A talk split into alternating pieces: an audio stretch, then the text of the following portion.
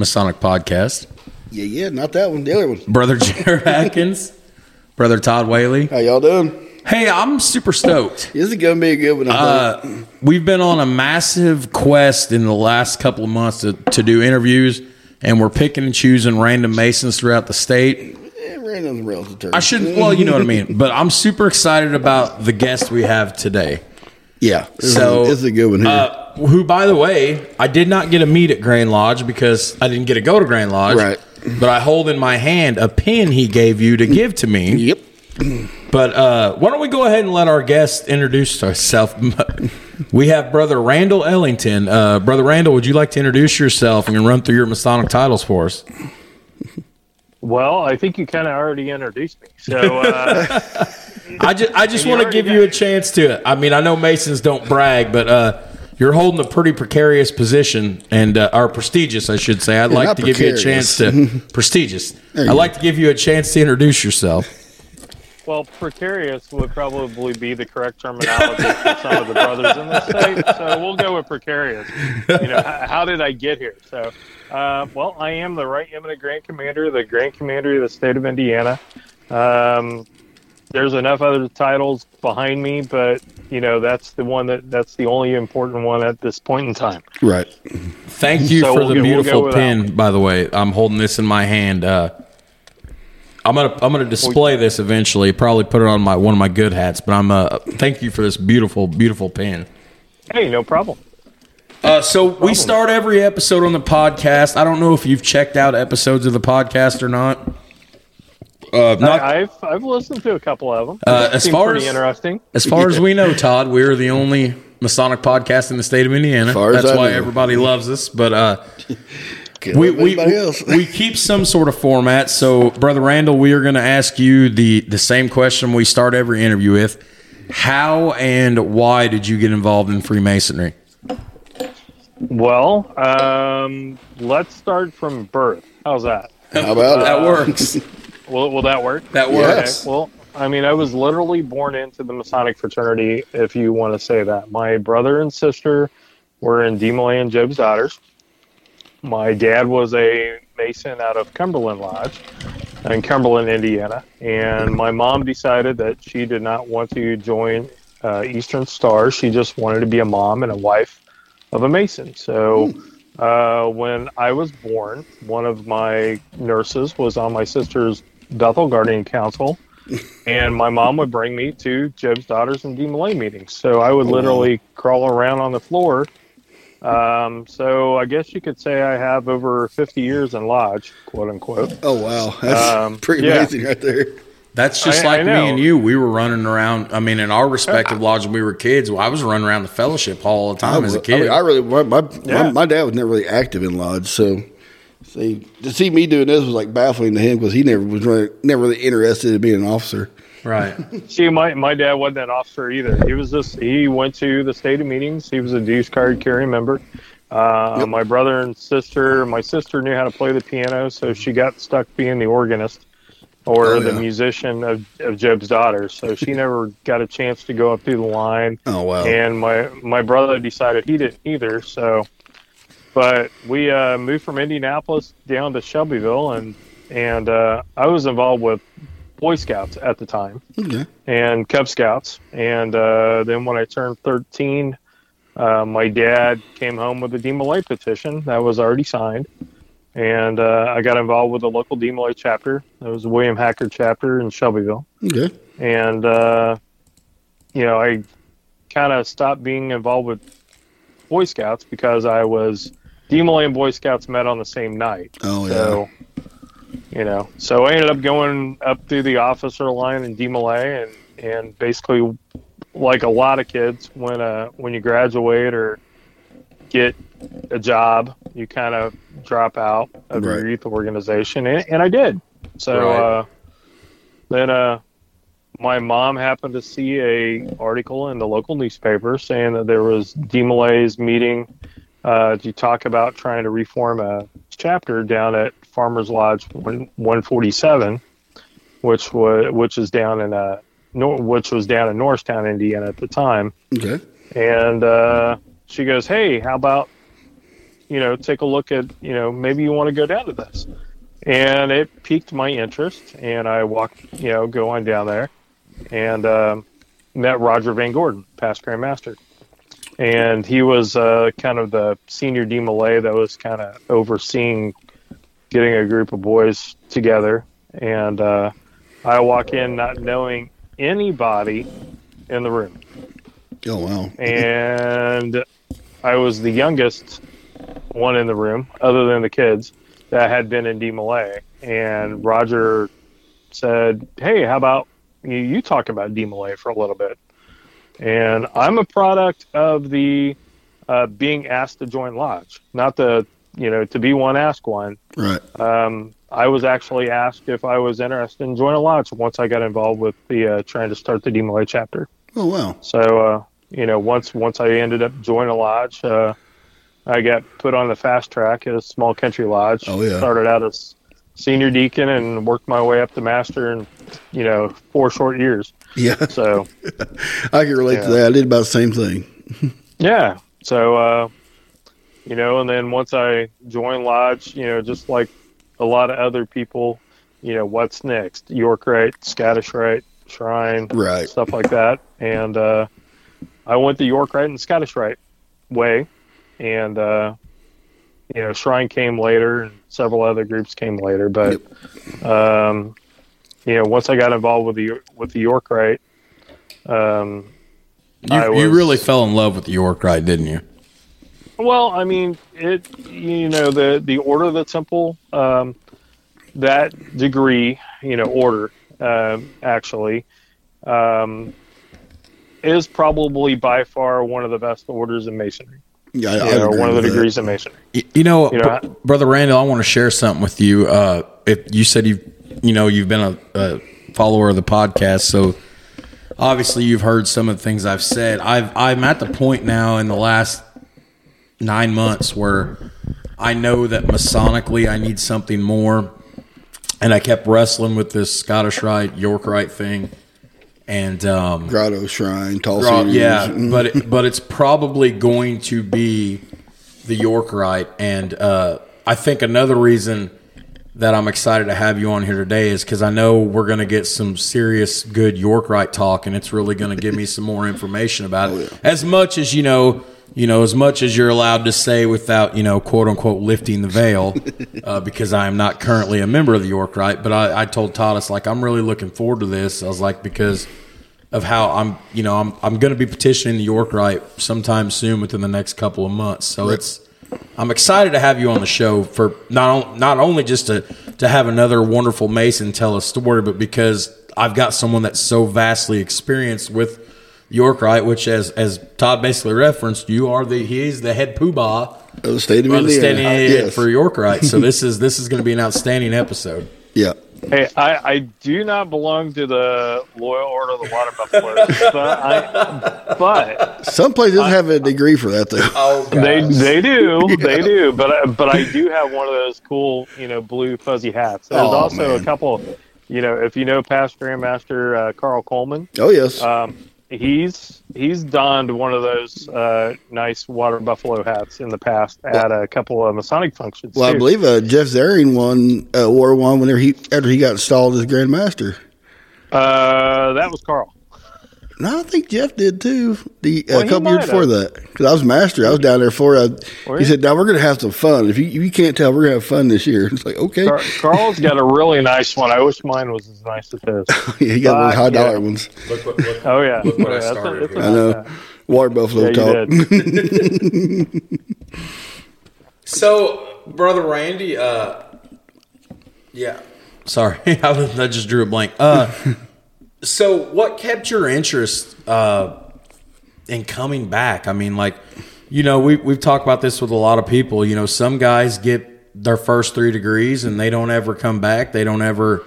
You know, join any independent bodies. They pay their dues every year, but it's just like, hmm, I've got the title. That's all I need. What what kept your interest in coming back month after month and branching out into all these other bodies? Well, if if you're active in masonry at all, masonry is another family. And once you get active, like in your lodge, I belong to a small country lodge. Um, you know, we have less than 100 members, and the guys that would come to our state, you know, stated meetings, they became more like family. Right. And um, you know, the term brothers. I mean, with having a DeMolay background, um, you know, I am still extremely close to several of those brothers. You know, to this day. Um, and it, it just becomes an extended extended family. You know, you care about you know their family. Um, you get to know their kids, their wives, their brothers, you know, stuff like that. So, you know, it was kind of something. You know, I took a hiatus from 18 to 31 before I joined Lodge, Oh wow. uh, just because of work and got married and stuff like that. Like you know, life gets in the way. Life Oh, yes. happens. So- oh yes. It does, and um, you know, so so when I joined Lodge, it kind of felt like it was something that, as a kid belonging to DeMolay, it was the same aspect. Um, you know, going to a meeting, and yeah, I get the whole you know reading of the minutes, stuff like that, but it was the stuff outside of that, you know, necessarily. Um, and then once I, you know, you know, join the York Rite of the Scottish Rite um, and the Scottish Rite, uh, it's just a continuation. It's even it's even more people, um, and you know, once you join those organizations, it's not your local anymore. It's statewide Oh yeah. and or nationwide and or you know international, depending on who you are. right. You know, when Uh, I when I was when I was on this quest, I had talked to several brothers affiliated with with both with both Rites, and then uh, when I came back to masonry after being away for eight or nine years, uh, Randy Seipel was one of the first people I met. One of the most Yeah. genuine human beings I have ever met in my life. I love the man to pieces. And I, I told Randy, I'm like, Randy, I, I need something more. I was like, and you know, it's probably not the grotto right now. It's not the shrine. It's going to be one of the Rite bodies. And he broke this down in the most simplest, beautifulest way for me. He goes, you got to think about it like college education. I said, okay. He said, York Rite's where you go to get your history degree. Scottish Rite's where you go and get your philosophy degree. He said, it's just a matter of what you want to major in. I was like, wow, and, okay. and that and that's pretty spot on. I hadn't looked at it that way, but you know, Randy's a past most wise master of the Rose Rose Croix, Yep. and I mean he's, you know, he's a Randy too. You know, um, you know. Matter of fact, we got a picture of another Randy and him. So there was three of us together one time the other day. Uh, yeah, that was kind of funny. At the end of the apocalypse or something like that. Ah, well, you know, there's there's anyway. I have a Randy that follows me in the line. Randy Darling is uh, my deputy grandmaster or Green Grand Commander. Yeah, yeah, him, him too. yeah. Um, uh, so he's my deputy grand commander, and uh, not only is he my deputy, but he's also in my home lodge, and he's in my home York oh really? Um, wow. Yeah, and it did it did not start out that way. Uh, we were several officer, you know, positions apart, and there was actually another Randy in between us. Uh, Randy Spalding. Randy Spalding was in between us. So at one point in time, there was three Randys in the Grand Commandery line together, wow. and it was kind of yeah. and when all three of us would be around, if they said Randy, uh, all three of us would just answer. So Yeah, a little confusing. yeah, exactly. So we went by our last names quite a bit, Mm. and uh, we still do. If all of us are happen to be in the same room, you know, we call each other by our last names. That's funny. But you know, but you're exactly right as far as you know philosophy, history. Um, I also look at it depending on your situation and what Scottish Rite or York Rite you belong to. Um, I belong to the Indi- Indianapolis Valley of Scottish Rite also, and I've been a I'm over a 20 year member there, and I've been a you know not that active because they're in Indianapolis, and my York Rite is more local. Right. Where Um, where Todd and I are located at in Southern Indiana, we're right smack dab in the middle, uh, an hour east and west each direction from Evansville, Indiana, and Louisville, Kentucky. In between Louisville, Kentucky, and where we live, uh, about a forty-five minute drive is Corydon. According to So Right. that there's a New York George right Rogers or Clark. Scottish Rite Valley in, in Corydon, and then there's the one in Evansville that we could go to. And as far as the York Rite, we have one right here in Dubois County. yeah, we're lucky We're, that we're, we're, we we are actually sitting in the lodge that it has tonight. Uh, you know, fun little inside here. Uh, Todd and I weren't able to record at our lodge, so thank God for the brotherhood because the master of Dubois Lodge 520, where the York Rite and Dubois County meet, he's like, you can use our lodge tonight. So they gave us the key, and we're gonna we appreciate that. Oh, So, but uh, that Well, don't go over there and play the piano. yeah, don't because I don't think it's tuned. I, well, I, I don't know about that, but um, I just happened to. I was able to come down to that lodge and hold one of my winter um, battalion meetings down there. Oh yeah, I Um, remember hearing about that. and yeah, and that was my first time in that lodge, and that that was a that's a really interesting lodge room. you know Yes, what I'm gonna, you know what I'm gonna do right now. I'm gonna ask Brother Randal something right now. Go ahead. And I'm not going to hold you to it. But Okay. when I petition the York Rite, Oh boy, and I don't know how this works differently from Blue, Blue Lodge, but I'm assuming when you guys set, or when the lodge sets the degree date, I would be honored if you weren't busy with prior engagements, if you would be here to see me take that first uh, York Rite degree. Well, I happen to know Robert, and I'm sure Robert will let me know when that's going to happen. Okay. yeah, we could. Let, we How's that? know. That's that's awesome. I have so many questions about the York Rite. I'm still learning. That's why I'm super excited. Like I hear you and Todd always mention like uh, there's the there's the Royal Arch and there's the cryptic and of course we all know about the Knights Templar. We've seen them. Is is are these just the only three like bodies of the York Rite or whatever you what how do you explain that to somebody that has no information about the York Rite? Like what what are those?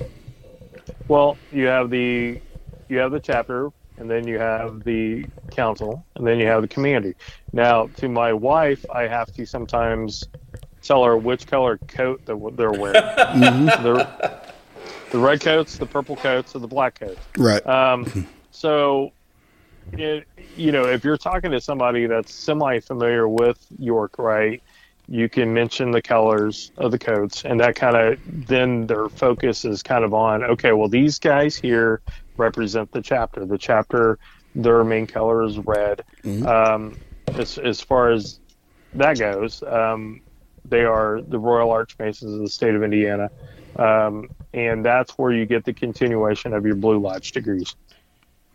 Um, absolutely, that's you know your most important step after lodge if you want to understand how do you get your wages um, and so on and so forth. There's a lot more teaching in the Royal Arch as far as masonry goes um, than you know. And then once you finish your Royal Arch degrees, um, I mean your your Mark Master degree is basically like setting in lodge. Yeah. You know, same same uh, officers, uh, same outfits uh, as far as the robes if they're wearing robes, but they're it's actually continuation of your your you know the Royal Arch degree. Actually, if you look through history, uh, precedes your Master Mason degree. Really? well, if you go in chronological order, Really? And go in Yeah. chronological order. You're Yeah. exactly I, correct. I did not know So, that. yeah. So if if you're actually, um, you know, if you're actually Masonically speaking, you know, that's that's your first step after taking your your three degrees. If you want to learn anything more about Mason, um, you know, then once you get into the cryptic degrees and the into the council, um, you know, which are the purple coats. Um, you know that's that's also more Masonic oriented and teaches you more Masonic teachings, um, and, and just embellishes on you know the Royal Arch degrees and your and your Lodge degrees.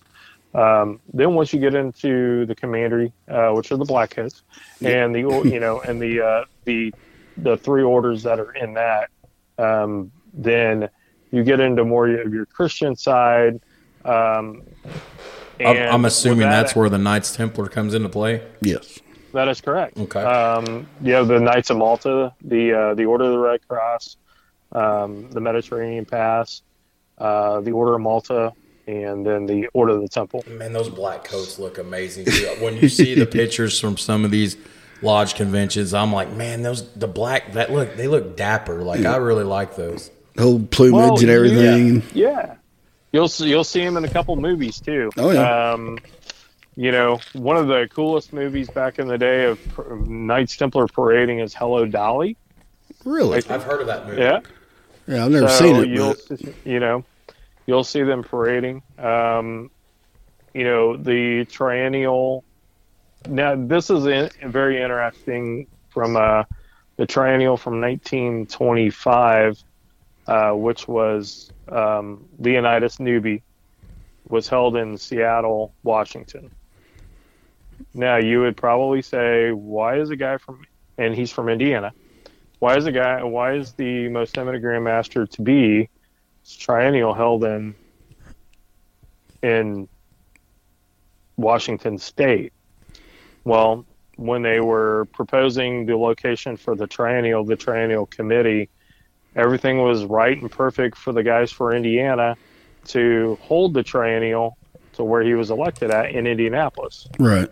Um, and then, you know, your typical Masonic fashion, some it looked like, from what I've read, somebody made a amendment to the proposal to change two words in the proposal from Indianapolis, Indiana to Seattle, Washington, and it passed. Oh wow. So, yes, sir. I have the, uh, I won't say the transcripts, but there's a little book that that was put out by the Grand Encampment that was called "The History of the Triennial of 1925 in Seattle, Washington," and um, That's kind of So- interesting. yeah. I know. Um, so one guy made the proposal, it passed, and everybody got on a train, and then they had the triennial in Seattle, Washington. Huh. So that was kind of a you know, the curveball 19 exactly. That was not. I don't think it was really planned that way. No. uh-uh. So you know, but So- they didn't. You know, he didn't. They didn't balk at it, and they had the triennial in Seattle. So, So what exactly happens at a triennial? I, mean, I know you have the uh, like the marching and drill team competitions, but other than that, is it like just basically a big kind of a Shriners convention in a way? Mm, no, not quite. Not that wild, Um, huh? I, I I know a lot of Shriners that have been to Shriners conventions, and and you know, um, Todd, you can't fool me. Them Shriner conventions don't get as wild as them grotto parties you have. yeah. oh, I don't know about that. The girls- Uh, the Ray, girls pretty Stevens, well. Ray Stevens. Ray Stevens kind of hit it on the head with his song "The Shriner Convention." Oh yeah. there's So, the Alibaba um, Temple of the Shrine. Exactly. Um, Wait, my I gotta. uncle. That, I just start. Okay, continue. I had to put exactly. Was that the car crash? Yeah, That in No, that was laughter. Laughter. yeah. Well, that that kind of sounded like my scooter crash at the. Never mind. Um, that's, Anyway. that's that's another story. I'll get I'll get it into that if you want to hear that All right. about that. Um, but you know the tri- the triennials kind of throw Grand Lodge. You've been to Grand Lodge. oh yeah. Yeah. a lot of things a lot of things happen you know as far as the meeting goes um, most of your states have a state dinner um, that's where your templar um, laws come in effect uh, they vote on the the uh, the officers for the next triennial which is three years Right. um, and you know it happens you know your triennial is held all throughout the united states or wherever the grand master wants to hold these triennial at Right. um, you know this next triennial our last one was in minneapolis minnesota our next one's going to be in salt lake city oh wow. um, which will be next august right after i go out of office no, nice. um, and yeah, they do hold um, the drill team competitions there for um, all throughout the uh, the uh, Templar, um, the Grand Encampment. right. So some states will form a state drill team. Some commanderies will form a commandery drill team, and you know generally you have to compete at state level, and then go to the national level. Was it like Prather, uh, Prather Commandery, like won it like so many times or something like that, or Raper Commandery number Rapier? one. That's what I'm thinking. of. Yeah. Rapier, not Prather. Yeah. Yeah, Raper Commandery number one is uh, uh, very well noted nationwide by the uh, the people in the drill community. Um, and George Kivett, who was their drill commander for years and years and years. I think is the most winningest drill, drill commander in the history of the Grand Encampment. Wow. Uh, little Yeah. Indianapolis. Yeah. I, I was up at the asylum a few times at the uh, at the Grand Lodge building and everything, just seeing all the trophies they had and the Oh yeah, grandfather clocks and giant suits of armor. I guess not giant, but the suits of armors and We saw something like that when we went for Founders Day and we went to the, the museum before we went into Yeah. the research lodge. Didn't we see a suit of armor or something in the bill? I remember we saw something that was attached to remember. something. there's a suit of there's a um, there's a mannequin that's got chainmail on. That's Maybe it that's what I'm thinking Yeah, of. Yeah, that's we what it saw is. something Chainmail. there. Now Raper. Now was- that ha- that doesn't have anything to do with raper as far as the chainmail goes. no. Um, but I can tell you in the book, which I thought was really cool, in the book from 1925 that I got, it listed every commander that placed. They did, I think, the top 10 places and what they won. Oh yeah. and um, that was really kind of cool. And the article that they won, I've actually seen in Rapers um, before they they moved uh, when they were at the Grand Lodge building. I've actually seen that trophy from Yeah. 1925. Yeah, they had Um, a bunch of them up there. I was up there Oh, right yeah. before they moved because we were kind of checking all the York Rite rooms and the lodge rooms, stuff like that. And they had, I mean, just gigantic, like these big bowl trophies and a Oh, yeah. grandfather clock was one of them. It was just amazing that how did he get that Yeah, stuff grandfather home? clock. um, well, uh, depending on, I am assuming where you went, it was either mailed or shipped, Yeah. maybe by train. You know, I would assume by train. Yeah. Um, while we're talking, I can pull this book down and I can find out what they won in 1925, That'd be um, that's pretty. which neat. was kind of cool. This is a cool Um, story. yeah. I'm enjoying I, it. mean, I, I enjoy the, the the nice timber thing. I mean, I'm not really a, a marching kind of guy and stuff like that. I, I mean, I'm I'm a, You're I'm a round shape. I don't march. I don't run. I don't. you're pretty sedentary like me.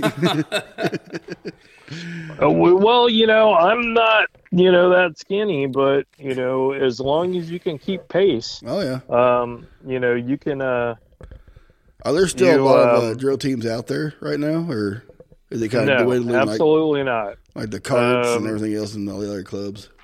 Exactly. The, um, you know, as far as drill, drill teams go in the state of Indiana, there's actually only about two Oh, two wow. drill teams that were at uh, Grand Commandery this year. Uh, it was um, uh, Raper Commandery number one, which they like to say that they are the 317 All Stars um, a lot because, and, and you know, by by saying that they have a lot of uh, they have a lot of Sir Knights from all over the state of Indiana Mhm. that you know that will um, comprise that drill team. Uh, Baldwin Commandery, which is the commandery that I belong to, uh, had one, two, three different commanderies that were represented in in that drill team. Oh wow. Um, so it is, you know, quote unquote, a dying art. Um, it does take a lot of dedication. Uh, Raper drilled at I think six o'clock every Sunday morning Yeah. for about um, three or four months straight. And the bad thing about that was is that, like our commandery, uh, Baldwin, there wasn't one meeting or one meeting of their drill team that that every single one of their members were there. Oh wow. So uh, it was kind of hard, you know, to get. I think the only time they had every single one of their members there is when they hit the floor at the Grand Commander session, Oh wow. you know, for the dr- drill competition. it takes a little more than that, I guess, to be top. But And and I can I can say when Baldwin hit the floor, we were missing one Sir Knight because of he wasn't able to be there, and we actually drafted somebody from Raper's drill team, and he had never. We did an exhibition because Raper was a uh, C team and Baldwin was a D team, so we didn't even compete against each other. okay. So what we drafted a guy, uh, Sir Knight, and uh, um, he marched with us and never seen the drill. Oh really? He just yeah, he just followed the commands and and that was a, you know, we did a really good job. Oh, yeah. Uh, there's a really cool video uh, Knight, Bruce Scott um, did a video via uh, a drone, Oh wow. This is a little interesting. Marching under a drone and hearing the drone That, Yeah. look that's up. kind of cool. Yeah, so they uh, they did that, and uh, we had a really good time. Well, you probably say most of the guys who were in those uh, drill teams were probably military guys back in the day, you know, World War Two, World War One, and they're probably Oh, yeah. used to that. It probably it probably ingrained in their skulls a long time ago how to do all this stuff. So, Well, I mean, you know, back in the day, I mean, the commandery. So all of the commandery movements in the drill teams are based off of horse commands. really, You ready for that one? I never heard. So we do wheels. Um, you know, when we say right wheel march, left wheel march, in circle, um, those are all horse commands because horses cannot do um, 90 degree angles. that.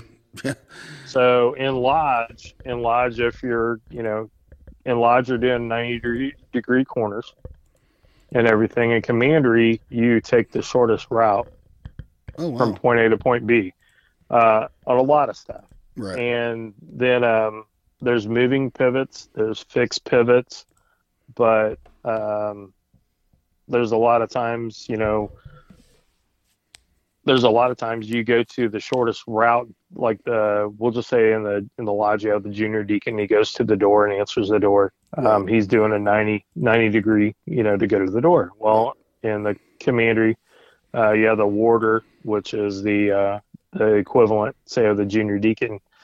He goes the shortest route to go to the door, which is not a ninety degree. So You just turn around, and opens the door. Todd's Todd's sitting here looking at me as I'm Todd's sitting here looking at me as I'm looking at the junior deacon spot, and my head's kind of tilted. right, He just Yeah, smiled because you're he's like, "You're thinking lot." about it in your head right now." yeah. yeah, exactly. Well, you know, I went when I Um, went through York Rite. I went through a one day class, and I've never been to one York Rite meeting since. So I'm really looking Really? forward to. Well, I mean, I went through one day, and they my York Rite in Noblesville happened to meet the same night as my grotto, which I was already officer in. So Right, right. instead of transferring someplace else, I'm like, well, I'll just do it after I get done with the grotto, and then I moved down here right after I got done being a past mo- being a monarch of my grotto. So. Like, well, Right. crap. And then I got suspended for non-payment of dues. And I'm working on getting that rectified now. So mm. just gotta get a hold of Charlie. easy. Yeah, I gotta get a hold of Charlie, Charles Bowley now in Noblesville, and Yep. I think I've already sent. I think the chapter guys down there at Grand Lodge already sent an email to him, so he knows what's going on. And I know Charlie for shit twenty years now, so I just cuss on here, you know. yeah, I can edit that out. All don't right, worry good. Thanks. Well, I don't know. We had Roger Van Gordon on a couple weeks ago, and he said the word "bitch," but it was in a good it context. was, it so wasn't I the left, right context. I left it in. yeah, So they pull our I news have to cards. talk to him a lot. speaking of, speaking of Roger, uh, so we had a phenomenal episode available in our archives. Oh yeah, with past Grandmaster Roger Van Gordon. And when uh, Roger was like, you know, I, I've listened to you guys. Whenever I found out you were the only Masonic podcast in the state, he goes, I fell in love with it. Da da da da da.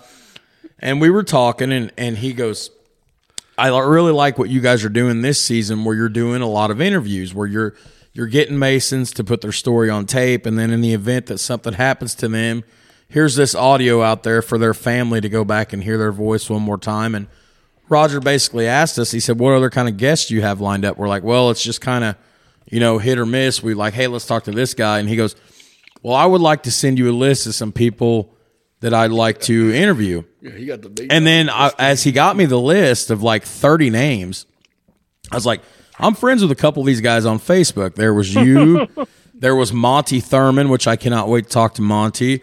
There was so many other guys. There was several guys on that list like I'm friends with, and your name was. And I told Todd, I said the first name we're pulling off this list is Ellington's. I was like, there's just something about this guy I want to talk to him.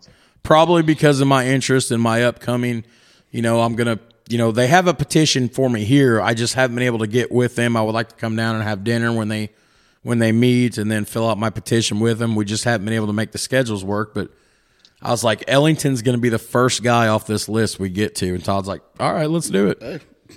Well, thank me. you very much. I, I, my wife and Roger went to school together. Really? Um, and yeah, they were a little, little ways apart, but uh, they're from a small farming school uh, Southwestern, and there's two Southwesterns in Indiana, but there's Southwestern, and then uh, if you watch any kind of sports, you'll see Shelby County Yeah. after it. Because there's another Southwestern, I think, down by Hanover College area. Mm, But, I think uh, you're right. Yeah. Ro- Roger, um, there, there's there's a f- funny thing with him being at Lodge. Um, his dad was a member of Farmers Lodge 147, uh, Walter, and I remember Walter when I f- first joined the lodge. And when I joined the lodge, I was basically the kid.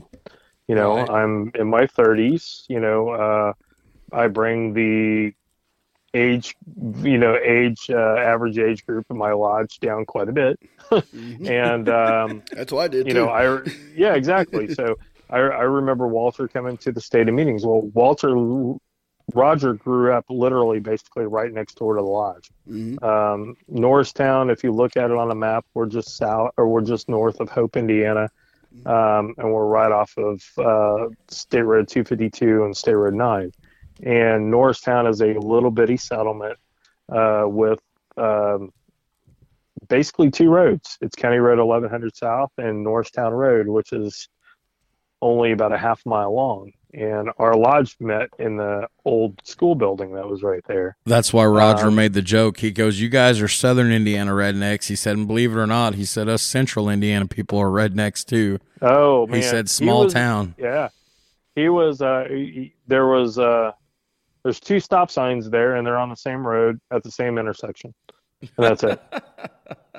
uh, the other stop sign you have to stop at is on the uh, at State Road 9 and State Road 252. But Norristown Road and the County Road 1100, there's a stop sign going um, both ways on 1100, but Norristown Road doesn't have to stop. And uh, but Roger was one of the first Masons that I met um, at when I went down there to lodge, and uh, there's there's you know he has jokes about um, being the kid, and that's what he was referred to uh, because him joining that lodge.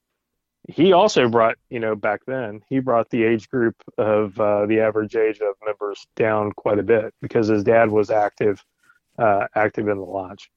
And uh, I've I've looked at with Roger being a senior DeMolay and being down there when I joined lodge. Um, you know, just uh, I, I will have to say that my lodge is very uh, fortunate to have two past grand masters, two living past grand masters from my lodge, um, which is having that aspect. Um, I think there might only be maybe one other lodge in the state that can actually say that right now. And I can't even tell you which one it is.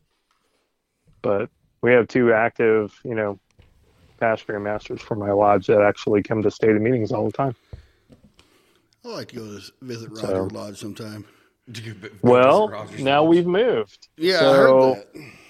Yeah, you told this us a is- tremendous story Yeah. about that. So we um so if you look actually on my Grand Commander's pen, you'll notice that my pen and also my coin uh, are dedicated to the youth groups and also to Templary. Right. Um, you have the D logo, the rainbow logo, and the Job's Daughters logo on there, along with the cross and the crown for Templary. Um, they have a dual. They have a dual meaning. Um, the one meaning is is my personal family. Right. My sister was in Job's Daughters. My brother and I were in DeMolay, and then my cousin, um, my cousin Binky, who she was in Rainbow in Ohio. That would be my uncle's my uncle's daughter.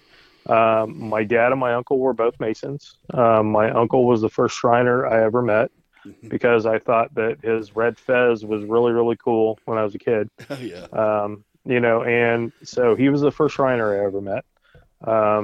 And he was in the shrine out in El Paso, Texas, uh, when he uh, he was in the military at Fort Bliss, and uh, he belonged. He was active in the honor guard out in El, out there. At, I think it's El Maida. I think is the correct I think you're right. I don't know if that's the correct pronunciation or not, but that's the shrine that he belonged El to. Medina, maybe? I don't know. yeah, something like that. But it's that one. It's that one out in El Paso. Yeah. But um, then the other then the other aspect of it is is that since um, my family was involved with the youth groups in Masonry. I wanted to try to give back to Masonry, to the youth groups. Um, so the so if you purchase a coin, um, one third of that will go to Job's daughters. One third of the proceeds will go to Rainbow, and one third of the proceeds will go to to uh, DeMolay. Awesome. And so every bit of the money that I that we collect for my personal coin will go to those three youth groups. Um, and it's a way, f- you know, the those youth groups gave to my family when we were kids, and this is a way for me to give back in honor of that, um, in honor of you know, honor of us belonging. So, you know, that's the two that's the two meanings of the pin. One is a personal reason, and the other one is, you know, giving back, giving back to our Masonic youth. Well, that's awesome right there. So Now, I know Roger said that you guys uh, you moved your lodge out to Rainbow's. Uh, That's the other thing. Campground or So, like yeah. that. You're exactly right. So, um, my lodge used to meet in the Norristown School Building. Um, prior to uh, moving into that lodge building, we actually resided in a uh, two-story building um, on County Road 1100 South in Shelby County, just right off of State Road 9. Um, that building, we met upstairs in the building, and downstairs was like a little store and um, in about 1941 42 time frame so right during like world war ii um, the high school or the school building which is a it's basically a bi-level um, bi-level building uh, was for sale and so the lodge bought the building and moved just right around the corner um, into that school building um, and then we inhabited that building uh, until last year, last August. I think it was August. Technically, is when we had our first meeting at the Rainbow Camp, okay, and um we sold. We kept the building in the town. Uh, we sold it to our neighbors, which was right behind us, and so we kept a local, and um, they have turned it into a living quarters for uh, basically a house for their children.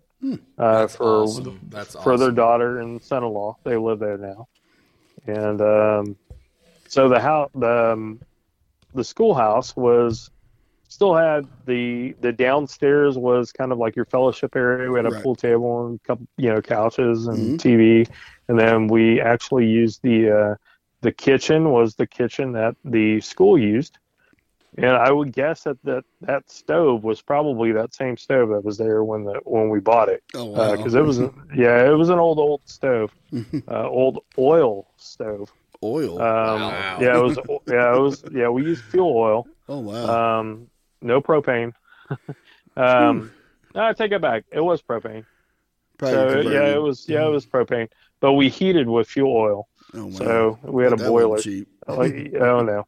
Um, and then we had you know our dining area was the school little school little cafeteria we used dining area for the kids. Oh, wow. and then um, we went upstairs, and that was they had renovated it and put drop ceilings in and stuff, Oh, and yeah. then built the the three dioceses and everything. But that was we met in the school area of the uh, of the school. Oh wow. So there wasn't a lot of changes done to that building, you know, carpeted and paneling and stuff like that. But right. the the building stayed you know normal. So Hmm. in Shelby County, we hold a outdoor degree um, that used to be held Saturday before Masonic Home Day, okay. and uh, we were we would have anywhere between 50, 75 or more Masons come to our outdoor degree, and it used to be held. Uh, we called it at Wilbur Coles Lake, which was off of uh, State Road 44. But Wilbur had actually, um, when he got older, he went to live with his uh, family out in Coal City, Indiana, which is way out west, Oh yeah. and um, um, they're probably just kind of north of where you're at on the west side of Indiana. Um, but Wilbur Wilbur moved out there with his family and sold the property. So we had to look for a different place to hold our outdoor degree. And um, one of our one of the local Rainbow Girls' mothers, she belonged to uh, the Greenwood Assembly. She mentioned she goes, "Well, what about down at the Rainbow Camp?" And I'm like, okay, what's the Rainbow Camp? So I had never been down there. So we took a trip down, and they're right off of uh, the Edinburgh exit there at State Road 252, um, just east of there. And uh, so I went down there, took a look around, and I talked to the caretaker uh, at that time, and then got a hold of Bill, Bill Shoulders, who um, is the president of the uh, uh, the Rainbow Camp, um, their association, Mhm. and talked to him and talked to Lynn, and they're like, "Yeah, we'd love to have you." So we started having our outdoor degree down there, and fast forward to now, um, we the lodge decided to uh, um, sell our building. We did, and when we were talking about going someplace, we wanted to stay in southern Shelby County if we possibly could, um, and not merge with another lodge Right. Yeah.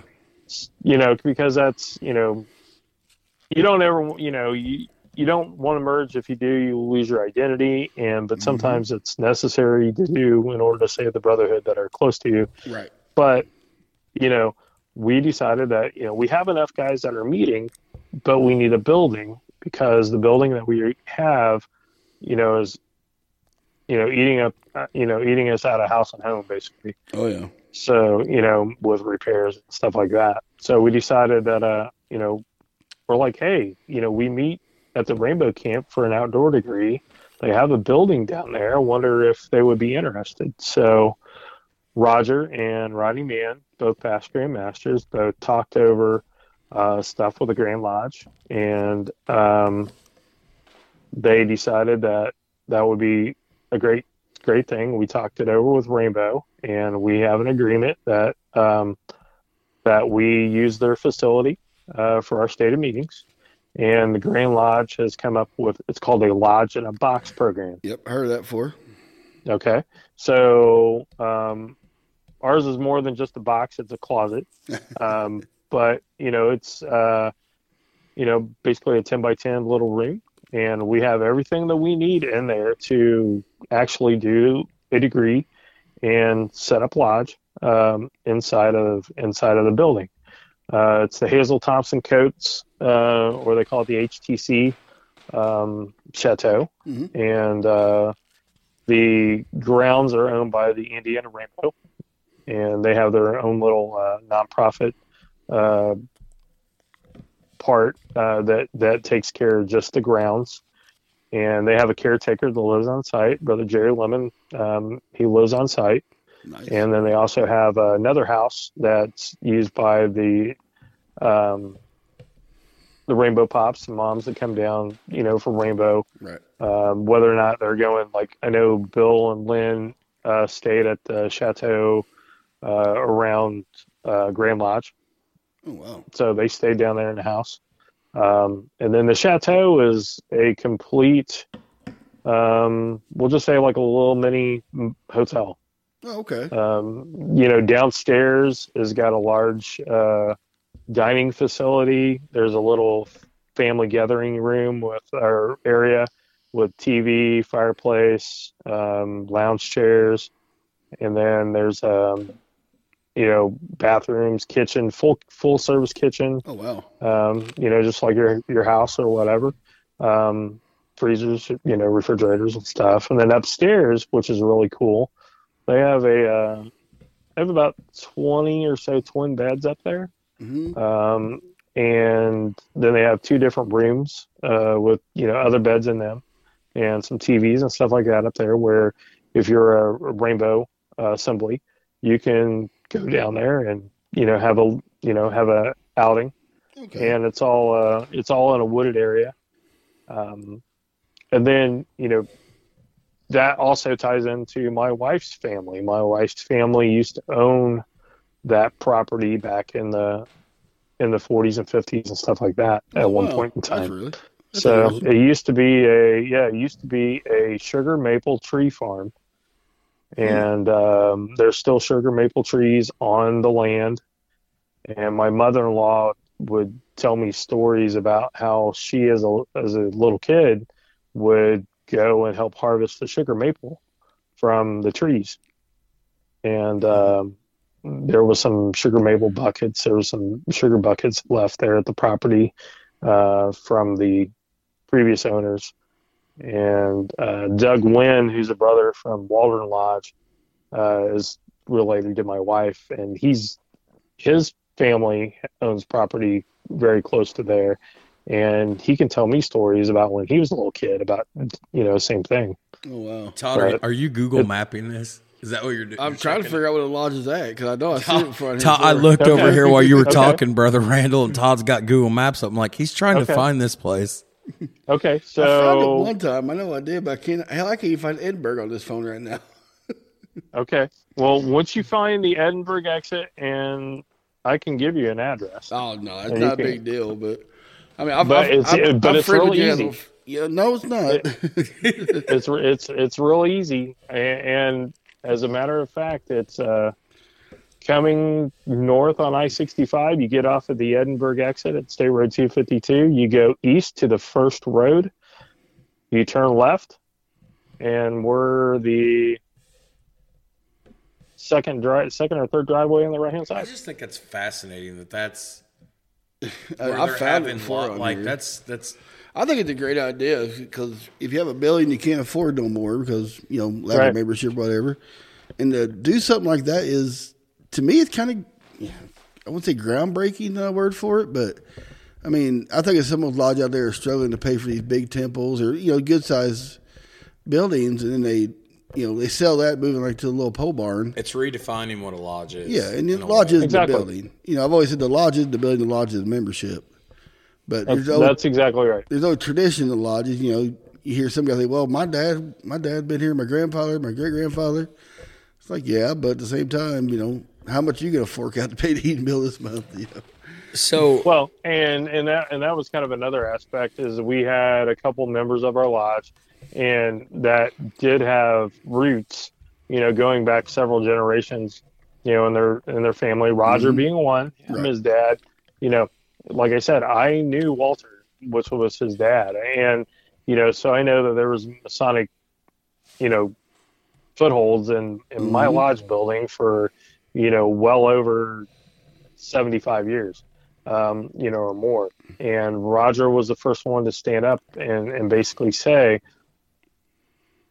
the lodge building is historical. Yes, that is part of our heritage, but that's not what defines the membership. not at It's all. the brother. It's the brother. It's the brotherhood of the members, and we could go meet out in a pastor, Yep. in, in, in a pasture somewhere, and and hold lodge, and it's that's that's what makes lodge. It's not the building. Right. It's the members. Well, like they say back in eighty times, they met on a high hill or a low dale, Exactly. they met out in the open. You know, I mean, you know, you have a couple outdoor degrees um, in the state that, you know, there's one up um, that is held in a rock quarry. that Noblesville does I don't know. Um, it's actually just south of, um, or it's north of I seventy. There, north in Han- north of Hancock County, Okay, yeah. north of Greenfield. Um, Yeah, I know- I I, it's uh, IMI IMI construction or Yeah. IMI uh, gravel pits. Yeah, Noblesville, they have one down the court. They did, and it was you know, 10 years ago. They had one down there, and Mm-hmm. It's at the uh, Beaver Creek uh, quarry. Yeah, And it's all stone. They got stone steps and everything. It's a really neat place right off the. It's really easy to get to, too. So it's not like you got to drive we 10 miles actually used to have we actually used to have one here in Shelby County too before we started doing our regular outdoor degree that Yeah. we do now.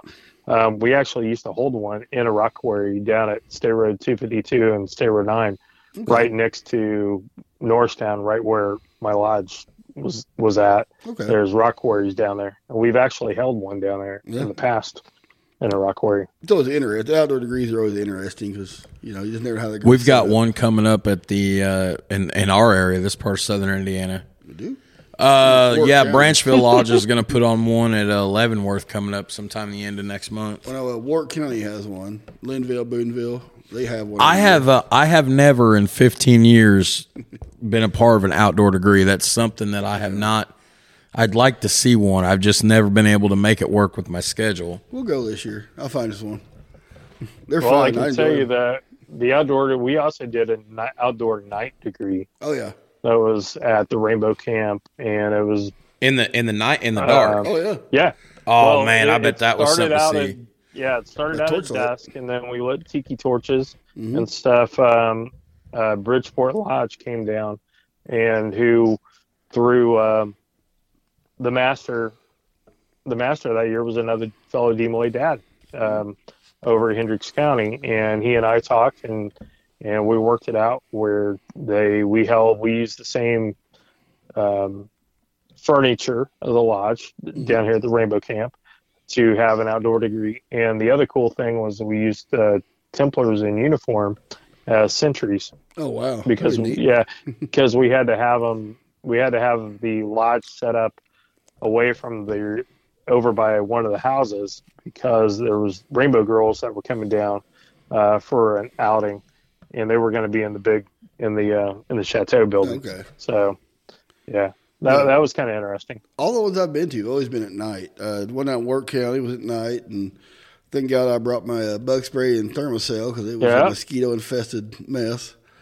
And You're then, exactly right. then one down, I went down, went out in Noahville. They had a little, uh, I guess call it slime pit or just you know runoff pit next to it. If you sit in the uh, in the south, you're eating up mosquitoes. If you sit in the north, you're fine. That's funny. Oh, Well, yeah. the well the lodge building that my lodge was in, the old schoolhouse, we actually said north and south. oh really? Um, so our east was actually in the north. Yeah, Um, just like because of the way that the building was built. You Yeah. know, that's the way it, you know it was longer north and south than it was east and west. Mhm. Um, now, when we go to the Rainbow Camp, when we do the outdoor degree, um, we actually set east and west. Yeah. So, um, and then now the way that we set inside in the building, and this is the other funny thing about that. So, this is what kind of tied everything in for my lodge moving over to the Rainbow Camp is we have held, luckily, knock on, find some wood somewhere. Yeah, knock three times. Um, is that um, I know, right? So we would hold if there become inclement weather. It no longer was an outdoor degree, but we would still hold the degree. We would move it inside of the building. Oh yeah. So it was a rain. It became a rain or shine degree. Yeah. Um, whether or not you know, it didn't matter. And the way that the degree worked is generally it rotated. Whoever hosted the degree um, provided the candidate. Mhm. Sometimes that didn't always work, but Oh, it yeah. would revolve around the county lodges in, the, in Shelby County. Right. And then the second section of the Master Mason degree was generally an all star cast Yeah. of brothers from the different lodges, sometimes even outside of our county. But we would try to keep all the guys in the second section being members of all all the lodges in the county. Yeah. We always tried Um, to have a, a full uh, twelve fellow crafts. I've done how do I've that. done that. I've d- I've only seen that once, and I've done it once. Yeah. So Yeah, Noblesville. I've never done it myself. leather Yeah. aprons and everything. It was all done up. Oh, it, it was a cluster. Don't get me wrong. Trying to get everybody Oh, yeah. to when they call roll, trying to get everybody to remember what, what which one they were. That was who they were. yeah, that was Exactly. hilarious. Um, you know, I, I seen a roll done one time that they used all past grandmaster names. oh, really? Oh yeah, that was kind of funny. yeah. Um, but so we so that's kind of the other way that we got over to the Rainbow Camp was because of because of that. And um, now in August at our August stated meeting, um, most worshipful Grandmaster Gary Brindley and the Grand Lodge is going to come down and dedicate the Rainbow Camp building as a Masonic building for um, for Masonic Lodge. Okay. So we're going to have a rededication. And I kind of made the funny, you know, funny comment that um, we've held lodge and had Grand Lodge and Grand Masters down here. I don't know how many times. We're just now going to do this, and then like, well, the the the thing is, is it becomes a permanent a permanent location for the lodge, so it has to be dedicated. So Yep. Yep. So you guys meet And on what the first Thursday down there or up there? Yeah, we meet on the the way that the way that masonry worked in Shelby County at one point in time, and it's now changed a little bit, is that the first Thursday of the month was Blue Lodge, the second Thursday of the month was uh, chapter and council for the York Rite. The third Thursday was open for degree work for anybody. The fourth Thursday was commandery, Okay. and and that's the way that Masonic uh, history had went in Shelbyville, Shelby County for probably over 100 years. Um, and then Morristown Lodge broke off of that order and they met on a, uh, they're no longer, they merged in with Sugar Creek, but they broke off and they went to a different day of the week. Hmm. Uh, Waldron meets on a Tuesday night now. I think they're the first or second Tuesday of the month. Um, Shelby Lodge just recently changed their date. They meet on a Wednesday night. Okay. Um, I think it's the third Wednesday of the month. And then um, the Farmers Lodge at Sugar Creek still meet on the first Thursday. Okay. So, and then the, now the lodge, York Rite meets on Mondays. Okay. So your yeah, we meet on the second, the second and the fourth Monday of the month now. So we don't we don't meet on the same Thursdays, and you know we kind of got off of that that way. You know, Thursday seems to be a popular day to do Yeah. degree work a lot of times. Yeah. So So you never know. You might see uh, two fat guys walking in the door one day. hey, Visit you you know, guys. come on down. yeah. So Yeah, I, I want to um, I want to pivot a minute back to the York Rite. Uh, something just entered my head. You know, uh, you got what? th- How many degrees are actually in the York Rite? Because technically, didn't wasn't I told once by somebody that technically the first three degrees of your York Rite are your Blue Lodge degrees? Yeah, so technically, technically, there's. Well, I guess it depends on if you're a past master or not. Um, I am. technically, there would It's be 13. So you got your first blue light, your first three blue lodge degrees. You got four in the chapter, Mm-hmm. so there's seven. Um, you have three in the council. One is optional, but there's the two council degrees, and then three in the commandery. Is every single degree a just a ceremony like the Blue Lodge degrees, or is or is it not always? There's some sort of theatrics like the Master Mason degree, or what can you tell a brother without giving away too much information to somebody that's not in the York Rite? Well, um, all all all of the, the degrees. If you if you're a candidate and you take the degrees individually, you're you you'll be a walking candidate. Um, they can be done in classes. Uh, a lot of times they're done in classes where uh, there's an exemplar used. Like if you do a one day class, like the Grand Lodge or something like that, you'll have a walking candidate, and then the rest of them are exemplars. Um, so like Prather will do their York Rite classes a couple times a year um, to where they will pick they will pick candidates to be walking candidates, but the rest of them will sit on the sidelines and watch the degree. Um, and that's really no different than the Scottish Rite. Uh, Scottish Rite does the exact same thing. Mhm. They'll have a couple. They'll have a couple candidates, and then the rest of the class will watch and you know possibly participate when uh, they're called upon.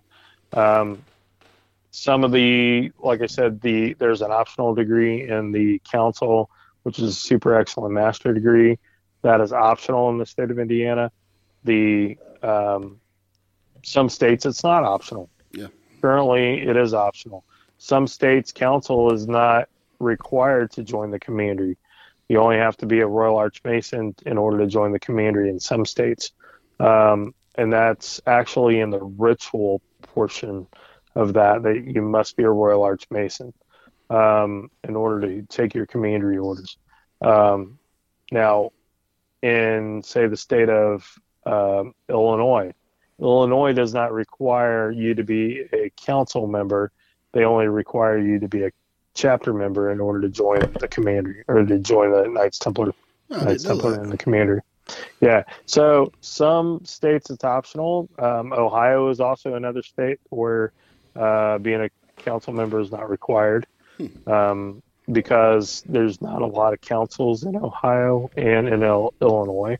Um, Indiana is York Rite wise is sovereign for chapter and council. Mhm. Um, sovereign being that there are um, General Grand Council and General Grand Chapter, but Indiana adheres to Indiana and will um, take under advisement possibly some of the um, edicts and stuff like that from the General Grand Chapter and General Grand Council. They don't necessarily have to um, because they are sovereign. Um, now, Commandery, um, we adhere to Grand Encampment. Right. Templar of the United United States of America. Now, I didn't say anything else. It's Grand Encampment, United States of America. Now, it does. It says USA behind it. Now, we do have other commanderies uh, and grand grand commanderies outside of the United States, um, but they belong to our Grand Encampment. Okay. Now, there's also the Great Priories, and there's also other commandery organizations. There's Yeah. also other Knights Templar organizations. Yeah, there's a lot Um, of uh, a lot of uh, you can pull- organizations. you can- There's- Yeah, it's it's pr- it's pretty kind of confusing in a way because I know uh, Dwayne Vaught, uh, he was like general grand commander of a like uh, like a region of the United States or something like that, or I, fr- I- Dwayne Dwayne Vaught is a um, past most excellent Grandmaster of the Grand Encampment, yeah, he, he So he was- he's up there with and he's a senior DeMolay too. right. Yeah, um, I knew that. He So, was master um, after I, I got raised on leap year, February 29 Yeah, of 08. I think oh he was master 07 and Grandmaster, 08. something I like think, that. Yeah. Yeah. So um, he actually in, installed me as Grand Commander Oh, nice. this year. So that Nice. that was another that was another thing that um, ties into my pin and my coin and my personal um, you know my personal history with the youth groups Right. is that my installing Grand Commander was a senior DeMolay. Yeah. My installing prelate was a past associate Grand Guardian of Job's daughters, who was George Ingalls, also Oh, nice. past Grandmaster and past Grand Commander. Oh, wow. Um, Jack Wallace was my installing um, recorder, and he's a past Rainbow Pop of Greenwood Assembly. His daughters run Hmm. Rainbow. There's a special And- place in my heart for them now. If you Okay. at Founders Day, you know that's that's been one of my proudest moments since I I've was talking to those guys. Yeah. since I've been back, you know, a year and a half or so now, almost two years is, you know, they asked us if they could use our platform. I'm like, our platform's pretty small, but we sat down and we, we interviewed with DeMolay, Job's Mm-hmm. daughters and the Rainbow Girls. And they still to this day, every once in a while, we'll get a thank you so much. And, uh, that was, that was an awesome part of Found. That was the best part of Founders Day aside from, you know, Lentz. We get a thank you from the Grand Master for what we're doing, and I, was, Oh, yeah. I was like, Todd, I'm never washing this hand again. The Grand Master Right. shook it, you know. It I was was, like, it did the Grand Master. You know that special. Well, and then and then I was wrapping up my installation with my commandery side. Um, so the other part of my pen and stuff like that is the cross and the crown. So I had um, Rodney Mann, who's past Grand Commander and past Grand Master. But anyway, he was my um, installing marshal. oh, wow. Now it ties into my home Blue Lodge. It ties into my home commandery. hmm Um, so I had the commandery aspect also, um, and so I had that was my tie-in also in my installation was the three youth groups. Yeah. So um, and it was very special for me to have to you know most illustrious past you know most excellent past grandmaster not illustrious um, you know Dwayne Vaught Yep. do my installation and uh, you know him being a senior DeMolay I'm a senior DeMolay and um, I appointed my prelate Barry Klauser who's also a senior DeMolay Hey, I know So- Barry Clouser. exactly Oh, so I is, tried uh, to keep That's all his, Yeah, of his that- degrees. that's cool Yeah. Yeah, So, I'm a, I'm a I- past I master tried of Austin. So I'm a past master of Austin Lodge, right next to Elwood. And, Oh, yeah, yeah. Yeah, I remember when he went in and everything, and I thought, eh, this guy, he may he may go through something. The next thing I know, he's secretary of lodge, past master, and getting the Oh, York yeah. right. And I was like, I am just amazed with this because his dad was kind of active, but not all that active. But to see what Barry did, And- Barry's done, he has just amazed me. He's a, a great friend and a great mason. Yep. And and his son is in DeMolay too. Oh, really? Okay, great. Yep. So, you know, I, I tried to tie in, you know, something. I didn't necessarily pick him because he was a DeMolay. That just kind of happened to be. Um, Barry has been one of my deputy battalion commanders or my assistants, you know, through me being a battalion commander for Grand Commandery. Um, he was one of my battalion commanders, and um, a lot of times that kind of works in that aspect.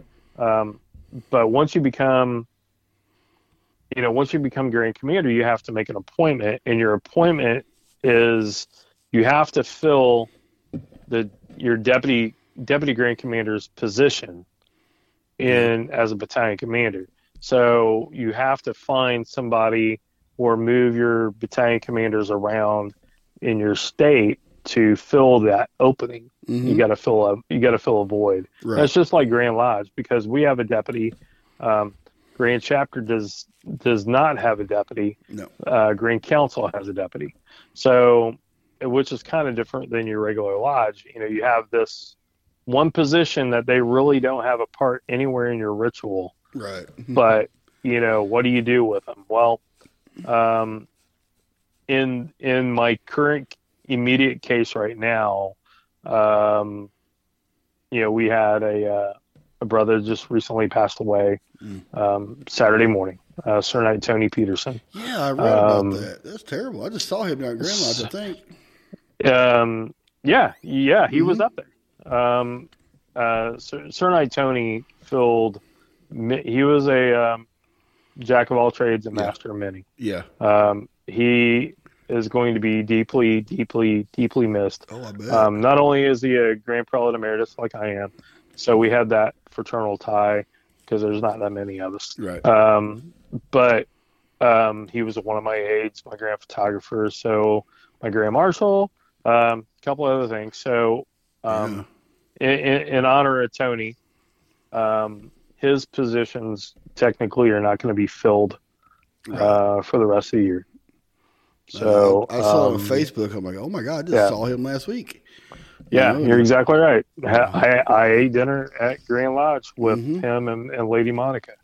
Um, but you know, so I'm not filling his positions for the rest of the year. No, that's good. Uh, so you you won't see you'll see guys doing those jobs, right. but that those That's a great manner of respect, Yeah. by the way. I'm not Oh, going to yeah. fill that position. That's yeah that's phenomenal. that hmm that that position and matter of fact the position the the quote unquote jobs are going to be done by two uh, a past grand photographer and a past grand marshal. Oh wow. So those two, the I've already contacted both of those. Bruce Scott, who's actually the grand photographer of the Grand Council right now, Mhm. uh, he was grand photographer for, um, um, yeah, Ed Fadre, past grand commander, Mhm. and uh, my deputy grand commander Randy Darling was um, grand marshal for um, past grand commander Larry Williams.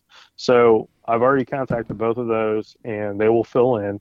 Uh, but they already have, you know, they already have their own titles and stuff like that. And Tony, Tony and I have been friends now for twenty some years. He served as aides to two of our grand commanders from Shelby, from Baldwin Commandery, uh, Paul Cole and Jack Wallace, and I got to know him quite a bit there.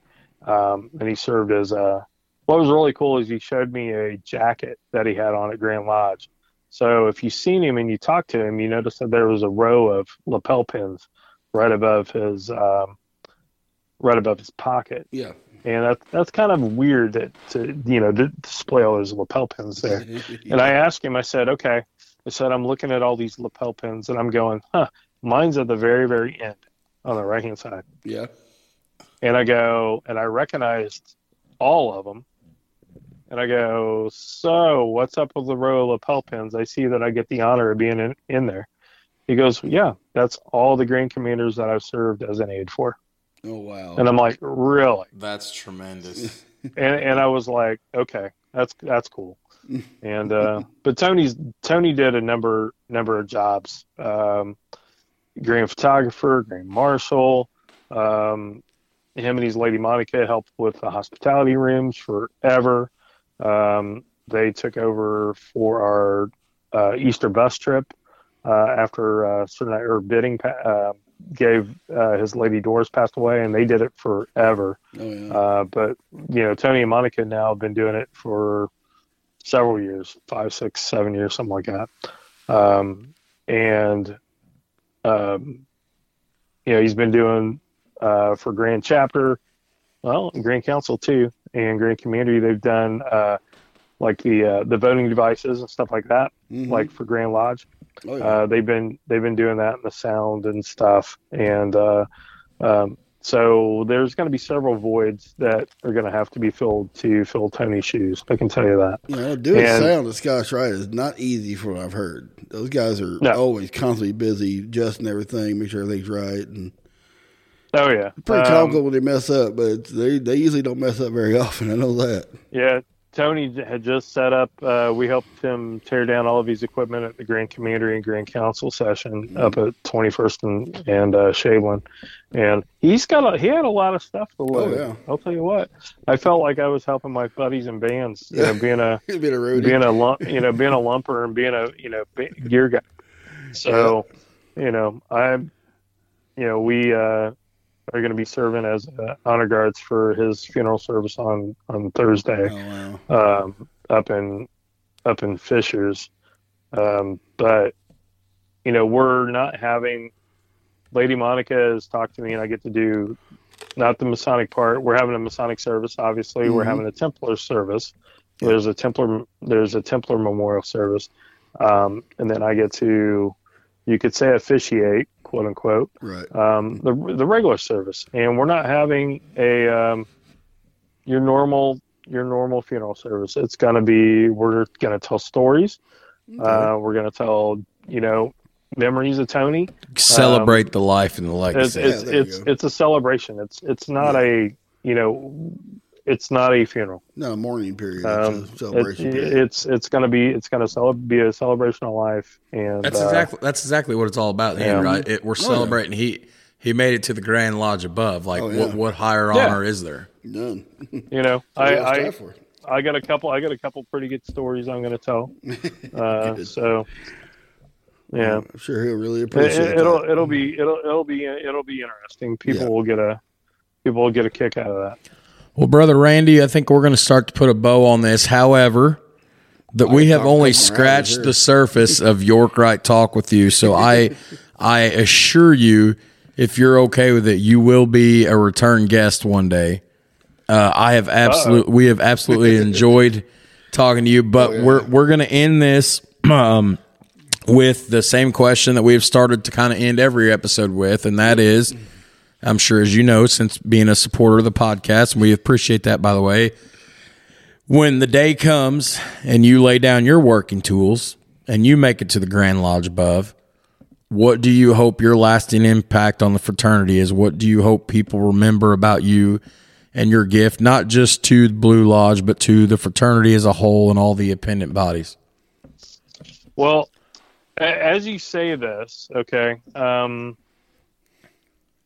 I got a short little story to tell you that I want I, you'll get a good laugh out of. All first. right, let's hear it. Go All ahead. right. So uh, I mentioned that Monica and Tony used, uh, have served as our Easter uh, trip ambassadors, going to and from uh, the George Washington Memorial uh, for Commandery uh, over Easter Right. over the last several last several years. And we go out to the George Washington Memorial, have Easter um, celebration Easter morning, Easter Sunday morning. We generally march up Shoo- Shooters Hill, Yep. uh, but this year we were actually in the George Washington Memorial and um, held our services inside. But the day before, uh, which is normally Saturday, you know Saturday morning, we will go to Arlington National Cemetery and lay a wreath at the Tomb of the Unknown Soldiers. Mhm. And this has been a tradition that Indiana Grand Commandery has done for 25 or 30 years.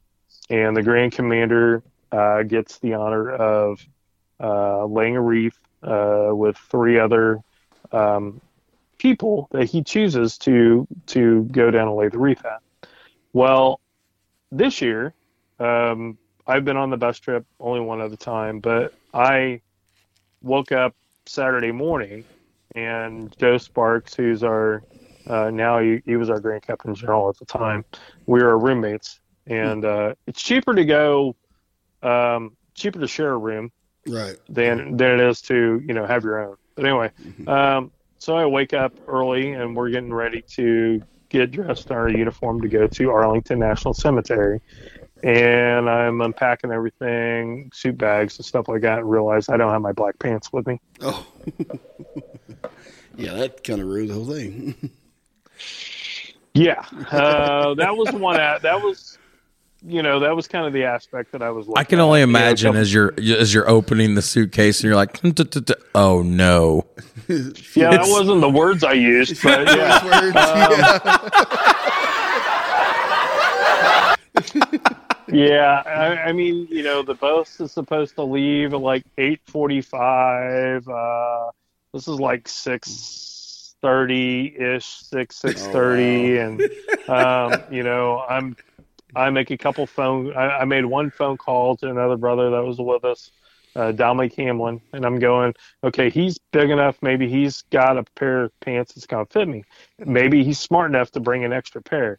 Well, Dominic and um, Ed Fadre, who had hurt his arm, uh, broke his arm, had drove out separately. So um, he said no, he didn't have a pair. I didn't call anybody else because first enough, I already felt stupid enough the way it was. um, here I am. I'm I'm supposed to be, you know, I'm second in command. I don't bring my black pants with me. Okay, I'm a, I'm a fool. Um, so I start, I, you know, you were Googling an address earlier. So I'm like Googling, Googling, and I'm like going, oh, there's a Target mile walking distance. Well, by this time, Joe and I had already walked about 15 miles uh, during our little trip. Right. I'm like, okay, I can I can make it down there. I can make it down to this Target by the time that they open, and then I should be able to make it back, get changed, get on the bus, and go. So I make it down to Target. They had just opened. I guess I went to the wrong Target because there was. They said that they had one pair of pants at this Target. Well, it wasn't the Target that I went to. Oh no. I went. Yeah, you, you, you ever see like the little Walmart? Um, they call it a marketplace. Yeah, Yeah, I know. it. yeah. Yep. Okay.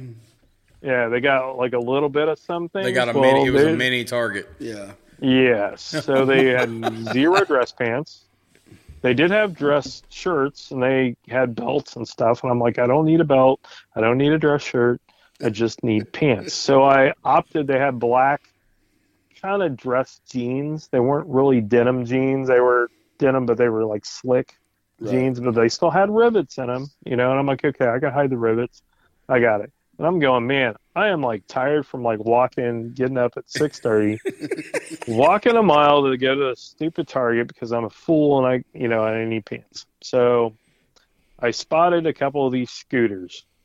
You know, like the Oh, scooters you see, like yeah. Oh, yeah. Lime- uh-huh. Oh, the, the rent Limeberg, scooters. Yeah. Oh yeah. Yeah, so I yeah. rented me a little scooter and I get on the scooter and I'm going straight. And then all of a sudden I'm holding a bag in my right hand and trying to steer with the scooter in my right hand. I'm holding my phone in my left hand, Oh God. trying to steer. I hop over a curb and I don't make the turn to the right quick enough oh, before Oh. I hit the curb on the opposite side of me. You're having a good morning right Sounds there. like it. Oh, it gets better. So I go over the handlebars and I land on the handlebars Hmm. underneath my right rib cage. Um, my phone goes flying, and my right hand is upside down, and my knuckles happen to graze the sidewalk. Um, the bag that happens to have my jeans in them, I pick them up, and I'm going. I just bought a thirty dollar pair of jeans, and there's a nice little road rash hole in the side of the jeans. And I'm going, yeah, that was yeah. Uh-huh.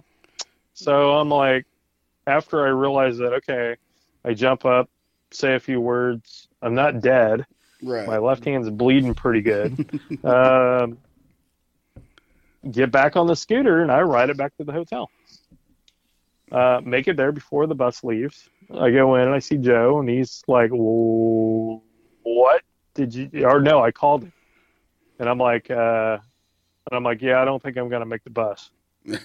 so, so I called Dominic, who drove over and and he he drove that out, so he was going to drive over to Arlington, and uh, so keep in mind, I still have to get dressed in a white dress shirt Oh.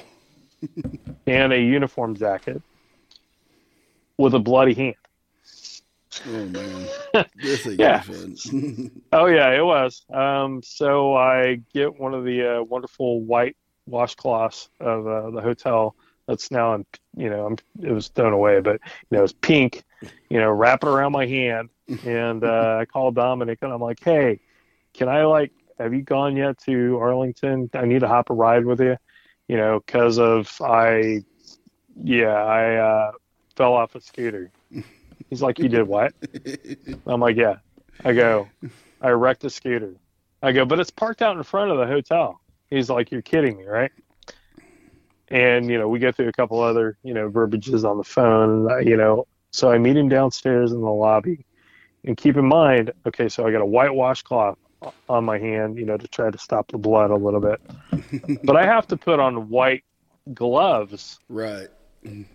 So when I go when I'm getting all dressed. So I'm like attempting to I had to put on two white gloves to make sure that none of my red red blood bled Oh wow. So that was a good li- that was a good little morning. Oh and yeah. then uh so at, at my Grand Commandery session, um uh brother Jay from the Grand Commandery of Michigan, he's their current deputy grand commander. Uh, Sir Knight Jay presented me with a nice little scooter, uh, little Matchbox scooter. That was a good one. Uh, so s- scooter's It's kind of my, it's kind know, of funny. yeah. uh huh. And then at, at the Grand Lodge dinner, had dinner with uh, most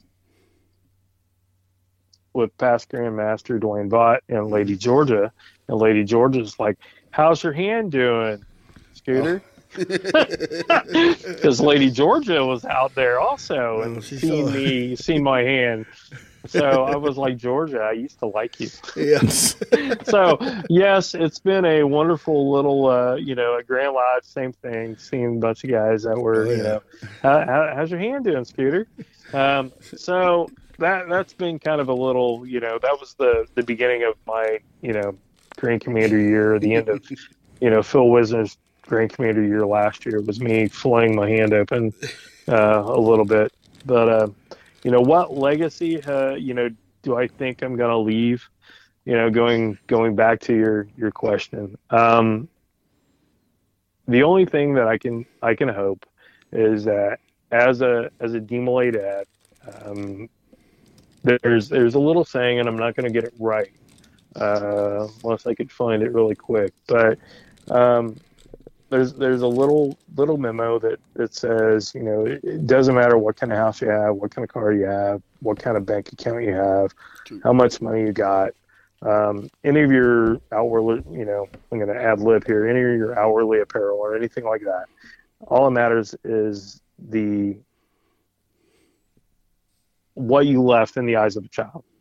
You know, what did you do to help them? hmm Um, you know, what what have I done? You know, as far as you know, helping the fraternity or helping. I hope something. I hope I've done you know whether or not it's just one thing um, you know i can i can personally take pride in like my deputy grand commander i signed his york petition Right.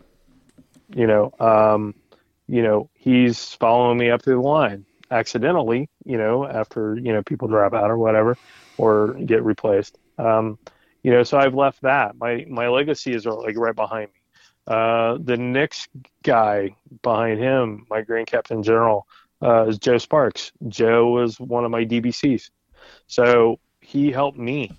Um, you know, in my lodge, I can say that when I was master of my lodge, um, I got the top ten with highest distinction hmm with Grant. Okay, so then my senior warden, when he became master, he got Grandmaster's Award with highest distinction. My junior warden, when he became master, he also got Grandmaster's Award with highest distinction. Oh, wow.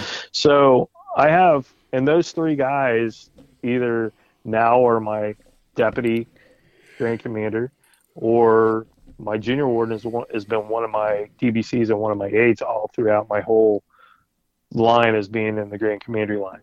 Um, so, and then one of the reasons why I joined Lodge was because of DeMolay again. um, one of the DeMolays is now a past master in my lodge. Oh wow. So, um, you know, when when I talk to people about membership and a lot Commander, you'll see that the Commander guys wear if they've signed so many top line signed so many petitions, they get a membership cord that they wear on their Mhm. uniform. Uh, my very first membership cord is three active DeMolays. Oh wow. So awesome. they're they were active when they they were still under the age of 21 when they joined Lodge and joined the York Rite, which means that they're active DeMolays. hmm So those three guys, um, you know, we generally turn in those um, cords. Yeah, that one's staying with me forever until Oh, yeah. somebody sells it or throws it away. Uh, you know, when I'm when I'm gone, you know, I will know that those three young men, you know, went through, you know, went through DeMolay. They were all three master counselors. They all three joined lodge, separate lodges. Right. Um, uh, they actually joined three separate lodges, which is kind of funny. And then they all joined the commandery all at one time. oh wow. Um, and the in New York, right, all at one time. They joined all three together um, and went through their degrees and went through their orders all together as as as one group. Oh wow. Um, you know, so I just hope that, you know, one thing that either I've done, I've said, you know, I've helped somebody, you know, accomplish their goals, not necessarily mine. I've, I, you know, when I became master of the lodge, that's enough. You know, I, I did what I wanted to do in my little lodge. Um, being a DeMolay dad is probably, I do not have children. So those young men, um, you know, have been my kids. You know, I, I've seen now young men grow up to have kids of their own that have now started to join DeMolay. oh wow. Um, so I mean, you know, that's to the point to where, you know, when I look around the room and I still call, um, like past Grandmaster Harold, I still I call him Dad. hmm Uh, past Grandmaster John Grind I've known, who's now passed away, but I knew him as a as a kid. Um, I called him Dad Grind. The little funny story of, of him and past Grandmaster Chesney eating uh, breakfast together and uh, me introducing a bunch of DeMolays to him. And I introduced one as Dad Grind, and I introduced one as past Grandmaster Chesney. Yeah. and Dad Grind goes, Randy, do you you know I'm a past Grandmaster too? And I go, yeah, but I've never referred to you as that, and I never will. You're Dad Grind to me, Yep. and you've been Dad Grind since I was 13 years old. so, I mean, so I guess what I hope to leave is just an imprint, not a footprint, not a handprint, but at least a fingerprint on something that I can, you know, each Grand Commander has their own agenda, their own rules. It's, you know, they're not rules, but their own thing that they want to do their the, their year, and I want to give back to the kids Good. to to the young Masonic adults of this fraternity in Indiana to where they're the they are the equal to every appendant body in the state of Indiana. Not Absolutely. because you know a master counselor is just as equal as an eminent commander is, or you know a honor queen is the same as a you know um, worthy matron, or Mhm. a worthy advisor in rainbow is the same as a worthy matron. Um, the kids are our equals, and as far as you know the appendant bodies goes, and luckily I will say that uh, Dennis Schrader, who's the most uh, Danny Schrader. The Grand High Priest. uh huh. He's the mo- him, yep, most excellent Grand High Priest and the most illustrious Grand Master, uh, Jim Catania. Mhm. All three of us are embodying our Masonic youth. Um, and, you know, one way of giving back, you know, is just showing these kids that we appreciate them. You know, they come to our meeting, they come to our grant sessions and stuff like that, and they have Mhm. dinner with us and stuff. We need to go to theirs, and we need, you know, and we do, but we need to go to their regular meetings, and we need to show them that they're just as important to us that I hope that we are to them. Yep.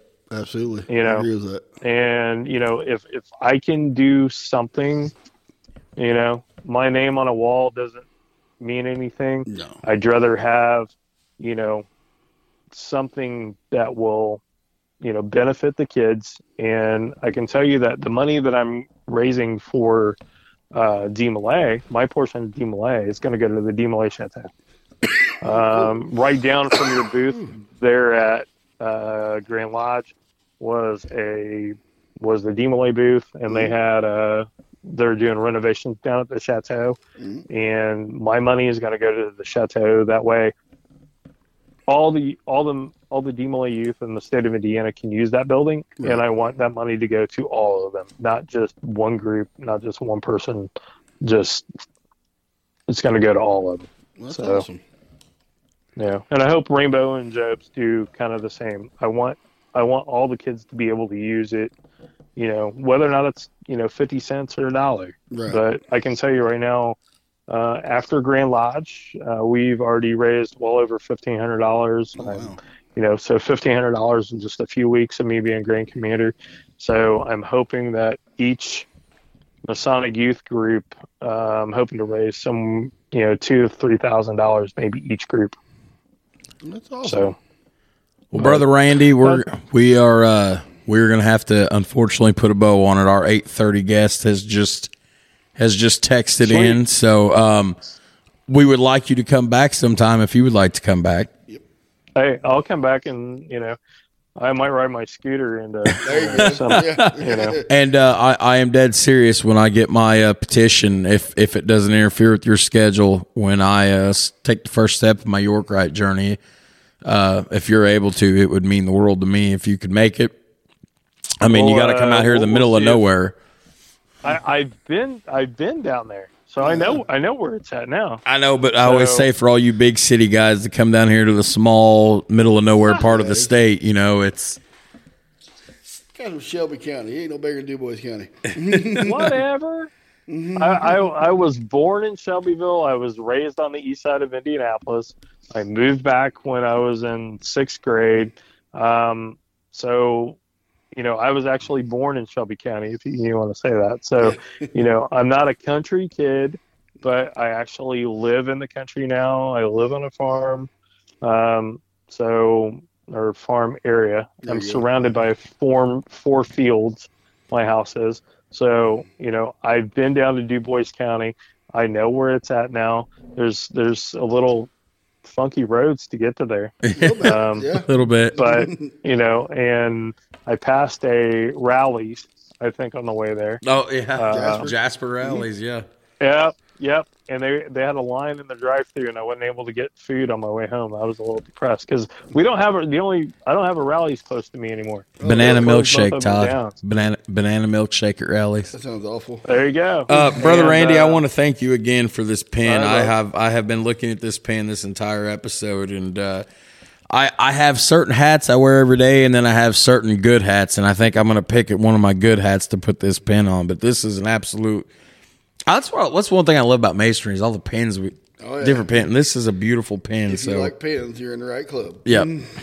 So, uh, brother, brother Randal, if you want to one more time, uh, just before we, you know, hang up the phone here, if you want to introduce yourself to all the listeners, and uh, again, Todd and I absolutely thank you for your time being here tonight. So, Well, brothers, it has been a pleasure um, to be on this podcast and to hopefully help uh, introduce you, brother, to the York Rite Masonry and uh, bring bring along another one once he gets uh, gets his dues situated. You know, once uh, on- once Charlie.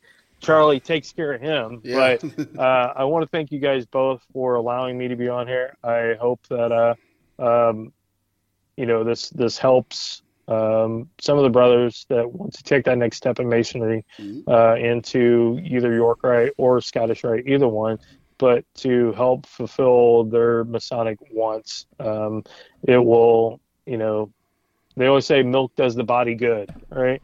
Well, Yeah. in masonry, um, you know, in masonry, it's always about more light, searching for more light. Well, the York Rite and the Scottish Rite are more light, and you know, in order to to fulfill your Blue Lodge you know, take that next step.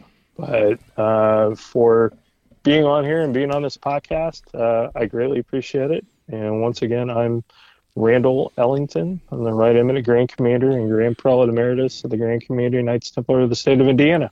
That's a mouthful. Yeah, it is. All It right. is. Well, uh, we thank you for uh, for being on here tonight. Todd, you got anything? Nope. Just, uh, we'll see you next time down the road, Randy. Thanks, brothers. All I appreciate it. Uh-huh. Have a good night. Bye bye. All right. You too. Bye bye.